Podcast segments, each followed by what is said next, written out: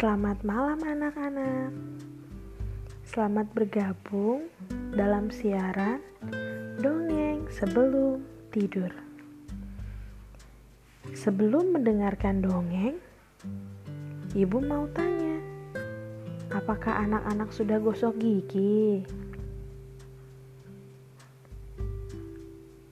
Wah, hebat, sudah gosok gigi. Bagi yang belum, Jangan lupa untuk gosok gigi ya. Nah, sekarang waktunya kita untuk dongeng sebelum tidur.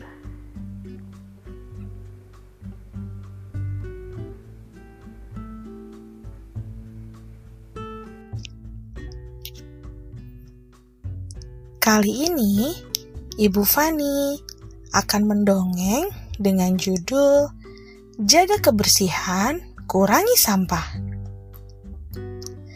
Sasa adalah seorang anak yang suka sekali dengan kebersihan. Kamarnya selalu terlihat bersih dan rapi. Semua barang dan mainan ditata dengan rapi. Setiap hari, Sasa selalu meluangkan waktu untuk membersihkan kamarnya. Sasa mempunyai adik perempuan bernama Sisi. Berbeda dengan Sasa, di kamar Sisi semua barang atau mainan tidak beraturan.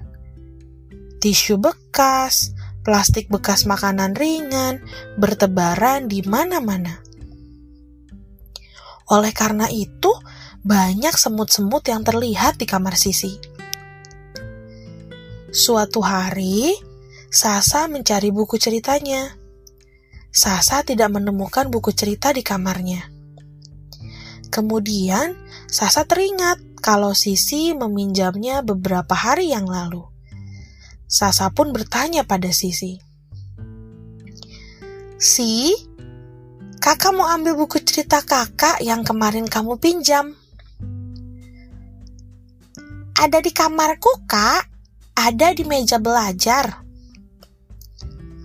Alangkah kagetnya Sasa saat masuk ke kamar Sisi dan kesulitan mencari buku karena banyak sampah. Si, kakak udah coba cari, tapi nggak ketemu loh. Di meja belajar pun isinya sampah bekas tisu. Ih, jorok tau di. Eh, iya kak, maaf ya Kamarku memang berantakan sekali. Aku juga sudah mulai terganggu sih, karena sudah banyak semut. Aku mau beres-beres kamarku, Kak. Tapi aku sendiri sudah lelah lihat kamarku yang berantakan. Kalau gitu, ayo kita bereskan kamar kamu. Kakak bantu deh. Sisi dan Sasa pun mulai merapikan kamar Sisi. Hal pertama yang mereka lakukan adalah mengumpulkan sampah-sampah yang berserakan, sekaligus memilah sampah-sampah yang ada. Sisi teringat kemarin di sekolahnya memperingati hari dongeng, hari air, dan hari hutan. Anak-anak diingatkan untuk menjaga lingkungan dengan mengurangi sampah. Jadi, Sisi senang sekali bisa membersihkan kamar dan mencoba untuk memilah sampah. Tidak terasa mereka pun selesai membersihkan dan merapikan kamar Sisi. Ada beberapa barang yang akhirnya mereka temukan kembali. Buku cerita Sasa dan boneka beruang Sisi yang ternyata tertutupi tumpukan tisu dan plastik bekas makanan ringan. Saat mereka melihat sampah-sampah yang sudah dikumpulkan dan dipilah, mereka mendapat cukup banyak sampah hanya dari kamar sisi saja. Kak, banyak sekali ya sampah dari kamarku.